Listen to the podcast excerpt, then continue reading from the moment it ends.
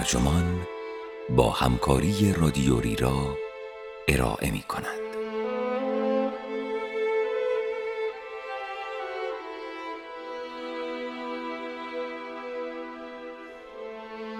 سفری با ایشیگورو به سرزمین قصه های کودکی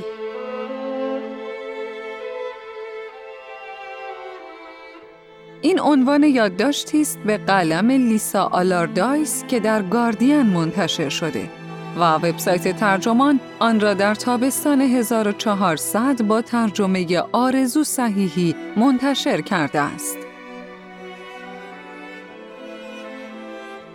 من فرناز مرکباتی هستم.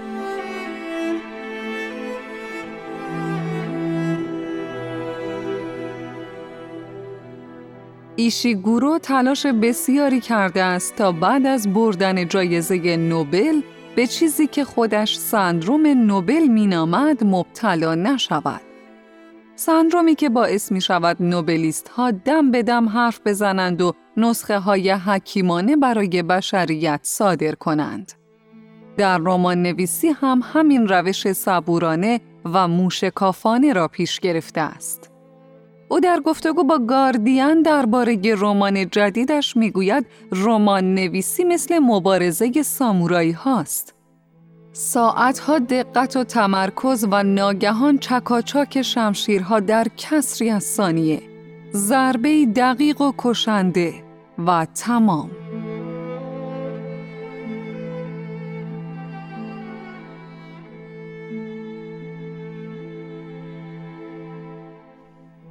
پانزده اکتبر 2017 برای خانواده ایشیگورو روز بزرگی بود. بعد از هفته ها بحث و تبادل نظر، لورنا همسر نویسنده دست آخر تصمیم گرفته بود رنگ موهایش را عوض کند. در لندن در آرایشگاه همستد در محدوده گلدرز گرین محله‌ای که سالها آنجا زندگی کرده بودند روپوش پوشیده و آماده نشسته بود که نگاهی به تلفن همراهش انداخت و خبری فوری دید. به آرایشگری که منتظر ایستاده بود گفت ببخشید مجبورم کارتان را قطع کنم. شوهرم همین الان برنده جایزه نوبل ادبیات شد. باید بروم کمکش. کازو ایشیگورو در خانه مشغول صرف صبحانه دیرهنگام بود که نمایندهش زنگ زد و گفت اینجا برعکس جایزه بوکر است که یک فهرست بلند و بعد یک فهرست کوتاه دارد و صدای قررش تندری را که به سمتت میآید میشنوی که اغلب هم اصابت نمی کند. نوبل سائقه ناگهانی و غیر منتظر است. بوم! در عرض نیم ساعت روزنامه نگارها جلوی در خانهش صف بسته بودند. به مادرش شیزوکو زنگ زد. به خاطر می آورد. گفتم شان من برنده جایزه نوبل شدم. گفت می‌دانستم دیر یا زود این جایزه را می‌بری. مادرش دو سال پیش در 92 سالگی از دنیا رفت. کلارا و خورشید تازه ترین رمان ایشیگورو و اولین اثرش بعد از دریافت جایزه نوبل تا حدی درباره فداکاری مادرانه است و به مادرش تقدیم شده است. حالا می‌گوید مادرم سهم عظیمی در نویسنده شدن من داشت. روی زوم با هم گفتگو می کنیم. ایشیگورو در اتاق خوابی خالی که کتابهای دوره کارشناسی دخترش ناامی در طبقات آن به چشم می‌خورد پناه گرفته است. می‌گوید اتاق مطالعه خودش کوچک است و اندازه دو میز کاری جا دارد. یکی میز کامپیوترش و دیگری میز تحریر. کسی آنجا نمی رود. با وام گرفتن از صحنه از فیلم بند زن خیاط سرباز جاسوس اثر ژان لوکاره با خوشرویی تمام جریان مصاحبه را با بازجویی مقایسه می کند و می گوید این صحنه توضیح می دهد معمورین مخفی چطور آموزش می بینند تا شکنجه را با چندین لایه از قصه های باورپذیر برای زندگی و گذشتهشان تحمل کنند. تا جایی که دیگر جز صدای فریاد خودشان چیزی در سرشان نشنوند. با این همه نه تنها با شوخ طبعی به بازجویی تن می دهد که ساعتها با همان ملاحظه موشکافانه که از داستان نویسیش انتظار می رود به گفتگو می نشیند. در مقیاس نوبل و دریافت کنندگان آن ایشیگورو در 62 سالگی جوانکی بیش نبود. بلوغ زودرس بخشی از استوره ایشیگورو است. او در 27 سالگی جوانترین اسم در فهرست گرانتا از بهترین رمان نویسان جوان بریتانیا در سال 1983 بود. به همراه نامهای چون مارتین ایمیس، ایان مکیوئن، جولیان بارنز و دیگران و یک دهه بعد نامش دوباره در این فهرست ظاهر شد. در این فاصله او برای بازمانده روز برنده جایزه بوکر شد. رومانی که کمپانی مرچنت آیوری اقتباسی تمام و کمال از آن را سال 1993 روی پرده برد. در واقع ادعای او مبنی بر اینکه بیشتر رمان‌های برتر را نویسندگانی در دهه 23 زندگی نگاشتهاند به یکی از افسانه های ادبی تبدیل شده است. ایشیگورو با خنده می‌گوید تقصیر مارتین ایمیس است که هر جا می رود این حرف را تکرار می کند نه من. او شیفته این ایده شده است. با این حال همچنان بر این عقیده است که سالهای دهه سی زندگیتان سالهای سرنوشت سازی در رمان نویسیتان هستند. کمی از آن قوای فکری را حتما لازم دارید. پس خوشا به سعادت ناامی که در 28 سالگی رمان اولش زمینه مشترک این ماه به بازار آمد و مایه خورسندی پدرش را فراهم کرد. قدیم ها هرگاه کسی حرفی از نوبل می‌زد جمله حاضر آمادهش این بود که نویسندگان جایزه نوبلشان را در دهه شست زندگی به خاطر اثری دریافت می کنند که در دهه سی زندگیشان نگاشتند. حالا این لابد در مورد من هم صادق است. نویسنده 66 ساله این حرف را با رندی یادآوری می کند. او همچنان بزرگترین خالق جهانهایی است که درهای خودشان را به دنیای بیرون بستند. مانند خانه ییلاقی، مدرسه شبانه روزی. شخصیتهایش اغلب به نوعی در حصر هستند. توجه وسواسگونش به جزئیات روزمره و سبک نوشتار بیهیجانش که کمابیش از سر خود نمایی است و خیالی بودن داستان را تعدیل و شدت هیجان آن را سرکوب می کنند و کلارا و خورشید هم از این ماجرا مستثنا نیست. این داستان که در جای نامعلومی در آمریکا و در زمانی نامعلوم در آینده رخ می دهد، حداقل به ظاهر درباره رابطه یک دوست مصنوعی به نام کلارا و نوجوانی به اسم جوزی است که هم صاحب کلارا و هم تحت تکفل اوست. ربات ها یعنی دوستان مصنوعی آنقدر زیاد شدند که درست مثل جارو برقی در هر خانه‌ای یکی از آنها پیدا می شود. مهندسی ژنوم عادی است و با های زیست فناورانه چیزی به بازآفرینی انسانهای یکتا نمانده است. ایشیگورو می‌گوید این داستان یک جور خیال بافی عجیب و غریب نیست. هنوز خوابیم و شستمان خبردار نشده است که امروزه چه چیزهایی شدنی هستند. پیشنهادهای آمازون تازه شروع آن است.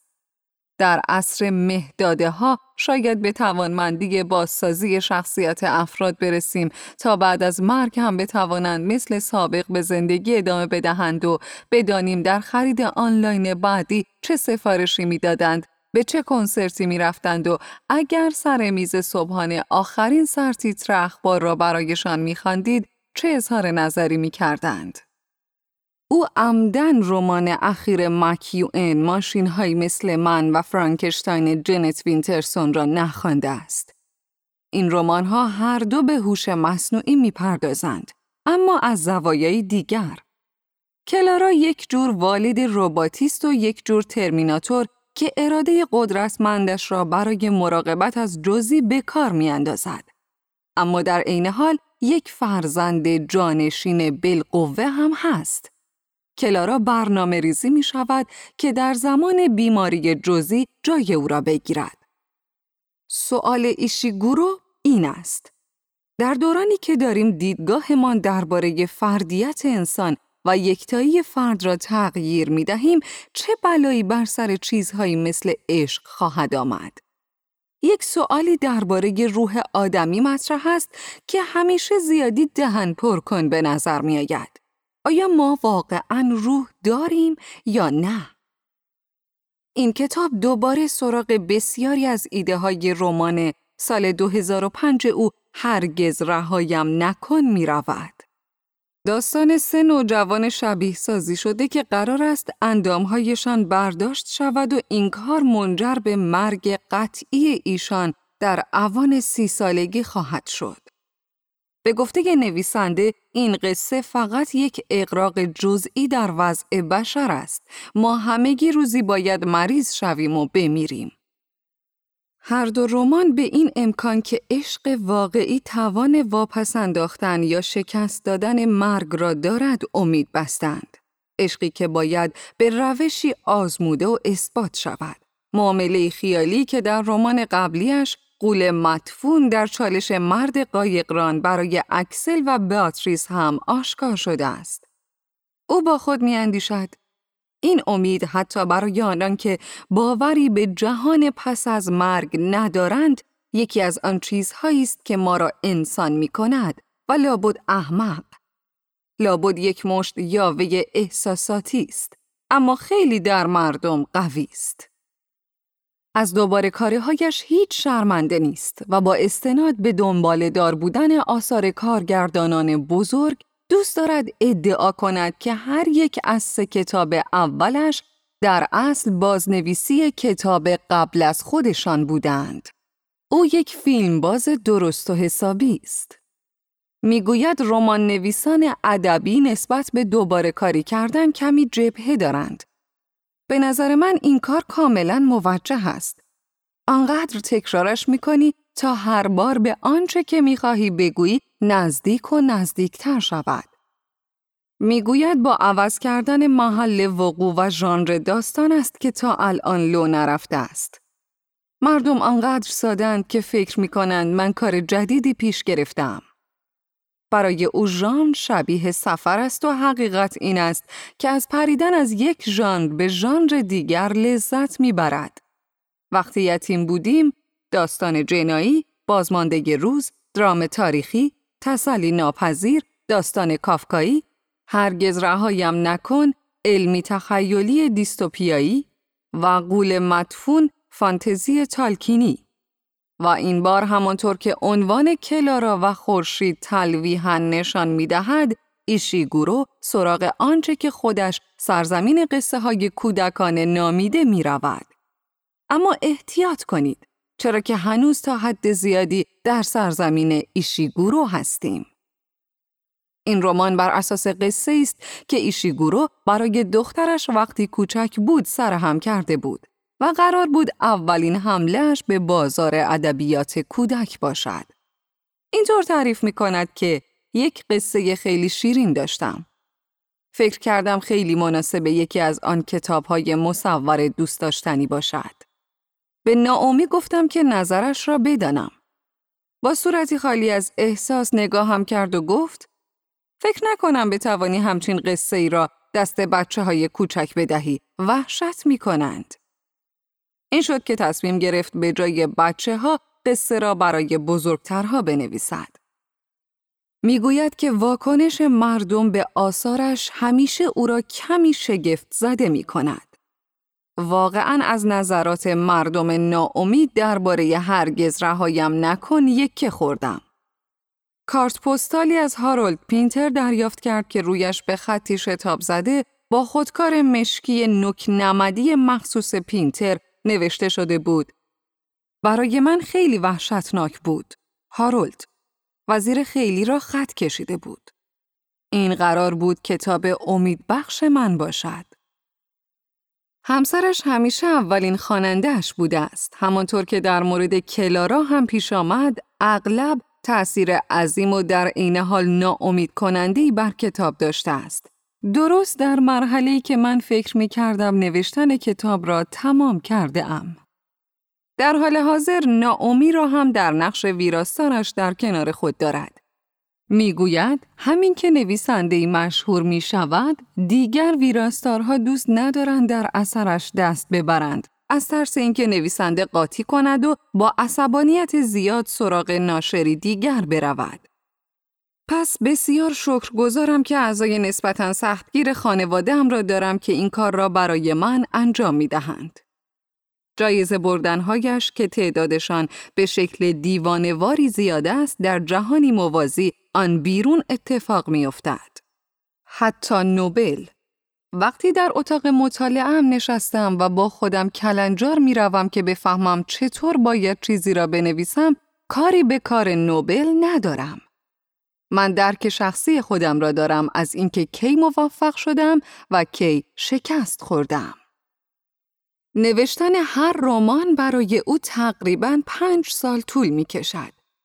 یک دوره طولانی تحقیق و تفکر برای تجمیع قوا که بعد از آن پیشنویس اولیه به سرعت حاضر می شود. روندی که او به یک جنگ شمشیر سامورایی تشبیه می کند. ایشیگورو می گوید مدتها در سکوت به هم ظلم می زنید. در حالی که باد در علفزارها می وزد و ابرها را در آسمان این سو و آن سو می کند. تمام مدت در اندیشید و بعد در صدومی از ثانیه رخ می دهد. شمشیرها کشیده می شوند. شترق، شترق، شترق و یکی از سامورایی ها نقش زمین می شود. اینها را در حالی توضیح می دهد که یک شمشیر خیالی را به سمت صفحه نمایش نشانه رفته است. باید ذهنتان را متمرکز کنید و بعد همین که شمشیر را بیرون کشیدید دیگر انجامش دادید. شترق شکاف باید بینقص باشد. در بچگی تازه که به انگلیس آمده بود، مسهور فیلم های ماجراجویانه ارول فلین بود که در آنها به گفته ایشیگورو شمشیربازی اینطور بود که بازیگران حدود 20 دقیقه در حال صحبت با هم چینگ چینگ چینگ چینگ شمشیر می‌زدند. احتمالاً یک روش داستان نویسی این شکلی هم هست که در حین کار مسیر داستان را پیدا می کنی. اما من رویکرد هیچ کاری نکن همه چیز در درون تو هست را ترجیح می دهم. مادر ایشیگورو هم قصه گوی ماهری بود. قصه هایی از جنگ می گفت. او در بمباران ناکازاکی بر اثر افتادن کاشی سفالی بام آسیب دیده بود و صحنه هایی از شکسپیر را سر میز شام اجرا می کرد. یک نسخه کهنه و درب و داغان از جنایت و مکافات داستایفسکی را جلوی دوربین می‌گیرد. هدیه است از طرف مادرش وقتی که حدوداً 16 ساله بود. ایشیگورو گفت چون آن زمان قصد داشتم هیپی بشوم مادرم چیزی در این مایه ها گفت که این را نخانی از دستت رفته دیوانهش می‌شوی. و این شد که من خواندمش و از همان ابتدای کار حسابی مجذوبش شدم. هنوز هم که هنوز است داستایفسکی یکی از کسانی است که بیشترین تاثیر را بر ایشیگورو گذاشته است. مادرش او را با خیلی از آثار کلاسیک آشنا کرد. او گفت مادرم در مجاب کردن پسر بچه‌ای که علاقه به خواندن نداشت و می‌خواست مدام آهنگ گوش کند به خواندن این آثار به این بهانه که شاید از بعضی از این کتابها چیزی گیرش بیاید نقش بسیار مهمی داشت. خانواده در سال 1959 وقتی که ایشیگورو پنج ساله بود از ژاپن به گیلفورد نقل مکان کرد.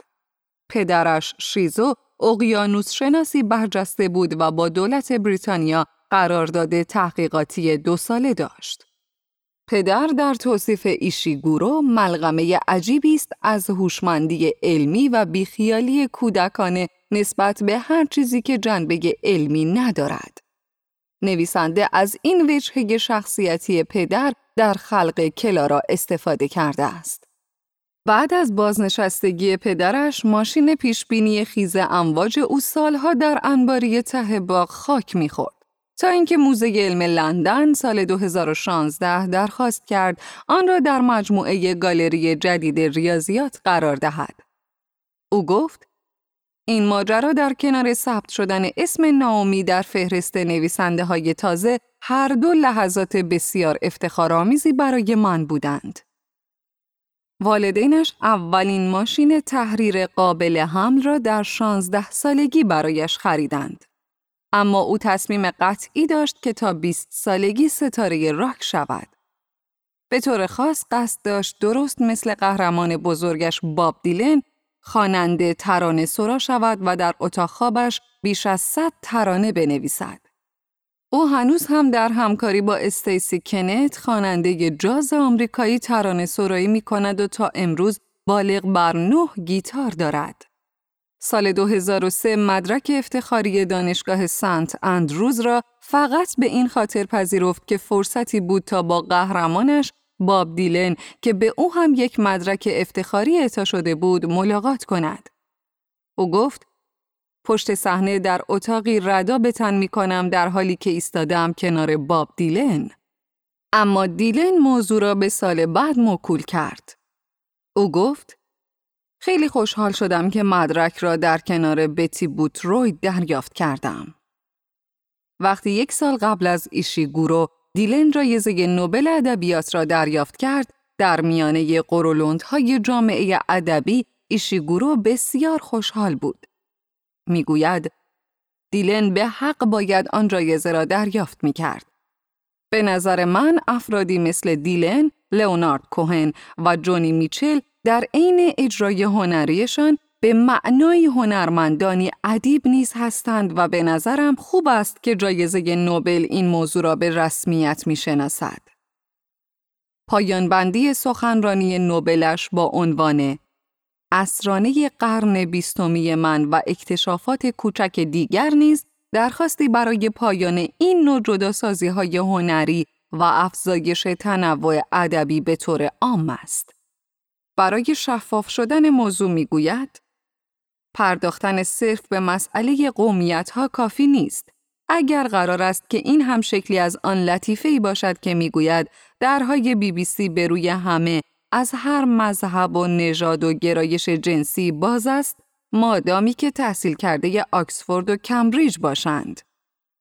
در مصاحبه تلویزیونی در سال 2016 او را نمادی ادبی برای بریتانیای چند فرهنگی معرفی کردند و او در این جایگاه همیشه سخت در تلاش است که تأکید کند به گفتگو پیرامون تجربه استعمار بریتانیا آنطور که در رمان‌های سلمان رشدی یا وی اسنایپل به تصویر کشیده شده است چندان احساس تعلق نمی کند. ایشیگورو می گوید من فقط کسی هستم که از غذا قیافش کمی متفاوت است. پس با این دسته دیگر از نویسندگان برم می‌زنند. اما این دسته بندی دسته بندی سنجیده نیست. از نقطه نظر کتابداری من را صرفاً به خاطر جنس جلدم در آن قفسه گذاشتند. او خواهان مشاهده تنوع بیشتری است، هم از لحاظ قومیتی و هم از لحاظ طبقه اجتماعی. خاطر نشان می کند که در میان هم اسران ادبیش وصله ناجور است، چرا که در یک دبستان دولتی درس خوانده است و از یکی از دانشگاه هایی که آن زمان تازه تأسیس بودند فارغ و تحصیل شده است. ایشیگورو که استاد گفتن نهای معدبانه به خبرنگاران است، مراقب است در تله سندروم نوبل و اظهار فضل کردن به جهان بشریت نیفتد. خودش را یک نویسنده خسته از نسلی خسته از روشنفکری توصیف می کند. دخترش او و هم دوره های آزاداندیشش را به بیخیالی درباره بحران گرمایش جهانی متهم می کند. می گوید اتهامم را میپذیرم. همیشه به او گفتم که مشکل تا حدی ناشی از کمتوانی ماست. آدم های همسن و سال من زمان خیلی زیادی را صرف نگرانی درباره شرایط بعد از جنگ، کشمکش بین کمونیسم و سرمایهداری، تمامیت خواهی، نجات پرستی و برابری حقوق زنان کرده ایم. خسته تر از آن هستیم که سراغ این یکی هم برویم. کلارا و خورشید اولین رومانی است که اشاره به این بحران می کند. هرچند او اعتراف می کند که چارچوب کودکانه داستان به او اجازه داده است که از درگیر شدن عمیقتر با این موضوع بپرهیزد. اولین بار است که برای آینده ترس دارد. نه فقط به خاطر عواقب گرمایش جهانی، بلکه به خاطر دیگر موضوعاتی که در کلارا مطرح کرده است. هوش مصنوعی، مهندسی ژنوم، مهداده و پیامدهای آنها برای برابری و دموکراسی. می‌گوید ببخشید که در این باره قرقر کردم. حتی ذات خود سرمایه داری هم در حال تغییر طراحیش است. نگرانم که دیگر کنترلی بر این مسائل نداشته باشیم. با این حال امیدوار است که کلارا و خورشید را به عنوان رومانی شاد و امیدبخش بخوانند. اما به رسم ایشیگورو دلگرمی به دست آوردنی است ندادنی. با نشان دادن دنیایی بسیار دشوار است که می توانید روشنایی را نشان دهید و شادی را نمایان کنید.